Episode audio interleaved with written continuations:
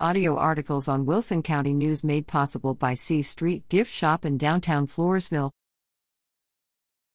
Talk Texas Foods with Kerrville Genealogical Society.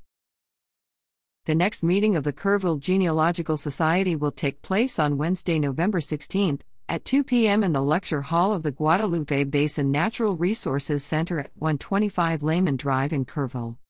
After a short business meeting, guest speaker Judy McVeigh will discuss Texas food traditions.